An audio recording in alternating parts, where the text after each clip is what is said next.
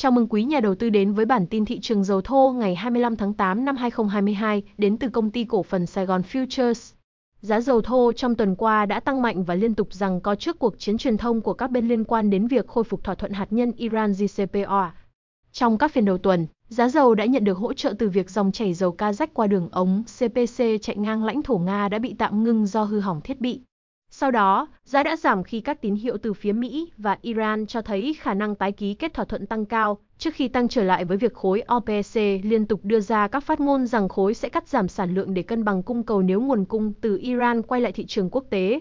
Trong tương lai gần, dự kiến thị trường sẽ tiếp tục theo dõi diễn biến của cuộc đàm phán giữa Mỹ-Iran và giá dầu thô sẽ tiếp tục giằng co trước những hành động của các bên liên quan.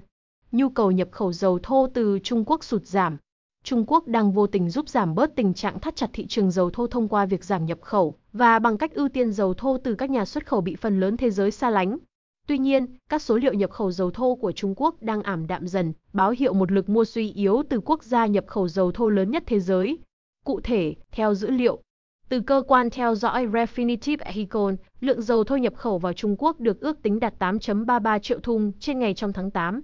Con số này sẽ thấp hơn con số dữ liệu hải quan chính thức là 8.79 triệu thùng trên ngày vào tháng 7 và 8.72 triệu thùng trên ngày vào tháng 6. Trong 7 tháng đầu năm 2022, nhập khẩu dầu thô của Trung Quốc đạt 9.98 triệu thùng trên ngày, giảm 4% so với cùng kỳ năm ngoái.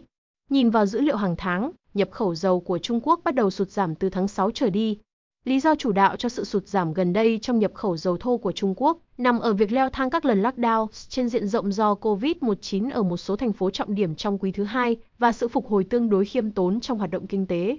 Nhìn chung, việc nhu cầu nhập khẩu dầu thô suy yếu từ Trung Quốc sẽ là một trong những yếu tố chính gây áp lực lên giá dầu thô trong ngắn hạn.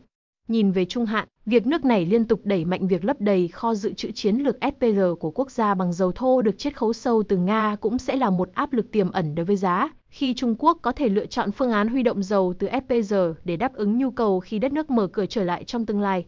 Các con số đo lường nhu cầu tiêu thụ Mỹ kém khả quan từ AIA. Nhìn chung, nhu cầu đối với sản phẩm trưng cất của Mỹ vẫn tiếp tục cho thấy dấu hiệu suy thoái, là một yếu tố tiêu cực đối với giá dầu thô.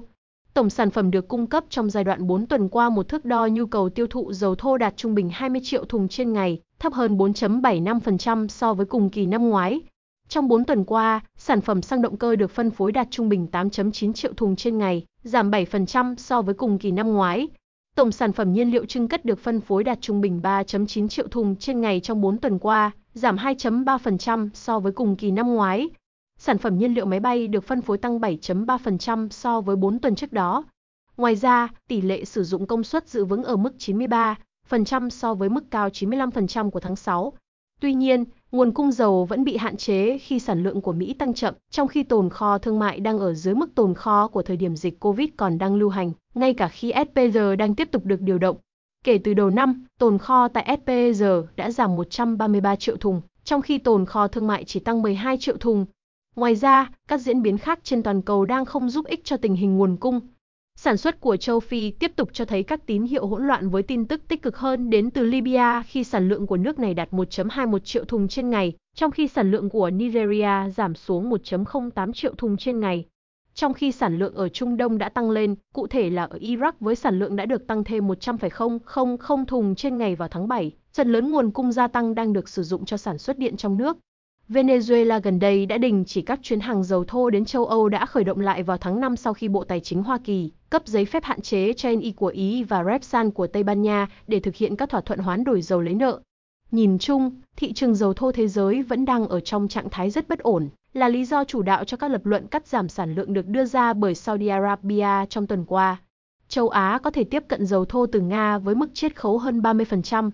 Nga gần đây đã liên hệ với một số người mua châu Á để thảo luận về việc bán dầu của mình với mức chiết khấu khổng lồ theo các hợp đồng dài hạn, trong khi Mỹ và phương Tây đang đẩy mạnh nỗ lực thu hút một liên minh rộng rãi nhằm giảm đặt ra một mức giá tối đa đối với dầu của Nga, bắt đầu với một số người mua châu Á về khả năng giảm giá tới 30%.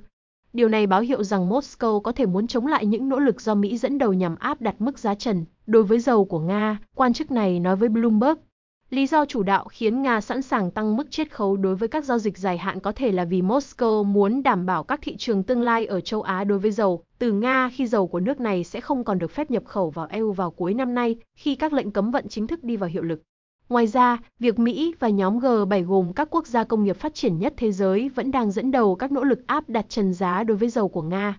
Họ đang xem xét việc từ bỏ lệnh cấm bảo hiểm và tất cả các dịch vụ cho phép vận chuyển dầu của Nga nếu dầu đó được mua bằng hoặc thấp hơn một mức giá nhất định mà vẫn chưa được quyết định. Tuy nhiên, để có thể thành công triển khai kế hoạch áp giá trần đối với dầu từ Nga, Mỹ và các đồng minh sẽ cần một sự đồng thuận toàn cầu. Người mua ở châu Á, đặc biệt là các nhà nhập khẩu lớn Trung Quốc và Ấn Độ, sẽ rất quan trọng đối với những nỗ lực đó nếu họ đồng ý với cơ chế giới hạn giá. Trong nửa đầu 2022, Trung Quốc và Ấn Độ đã tăng cường mua dầu của Nga, bị thu hút bởi mức chiết khấu mạnh mà các loại dầu thô của Nga được chào bán trên thị trường giao ngay. Do đó, ngoài mục đích giữ chân người mua châu Á vào mùa đông khi lệnh cấm vận có hiệu lực, có thể việc Nga tiến hành thảo luận kế hoạch tăng chiết khấu là một trong những biện pháp chuẩn bị cho kế hoạch giá trần của phương Tây khả năng cao sẽ được triển khai vào tháng 12 năm 2022. Dự kiến thị trường dầu thô sẽ tiếp tục biến động mạnh trước các yếu tố cơ bản liên tục biến đổi khó lường. Cảm ơn quý nhà đầu tư đã lắng nghe. Hãy nhớ bấm follow trang podcast của chúng tôi Anchor. Ngoài ra khi click vào Anchor, quý nhà đầu tư cũng có thể nghe những phân tích mới nhất về dầu thô nói riêng và thị trường hàng hóa nói chung tại Google Podcast, Spotify. Kính chúc quý nhà đầu tư nhiều sức khỏe.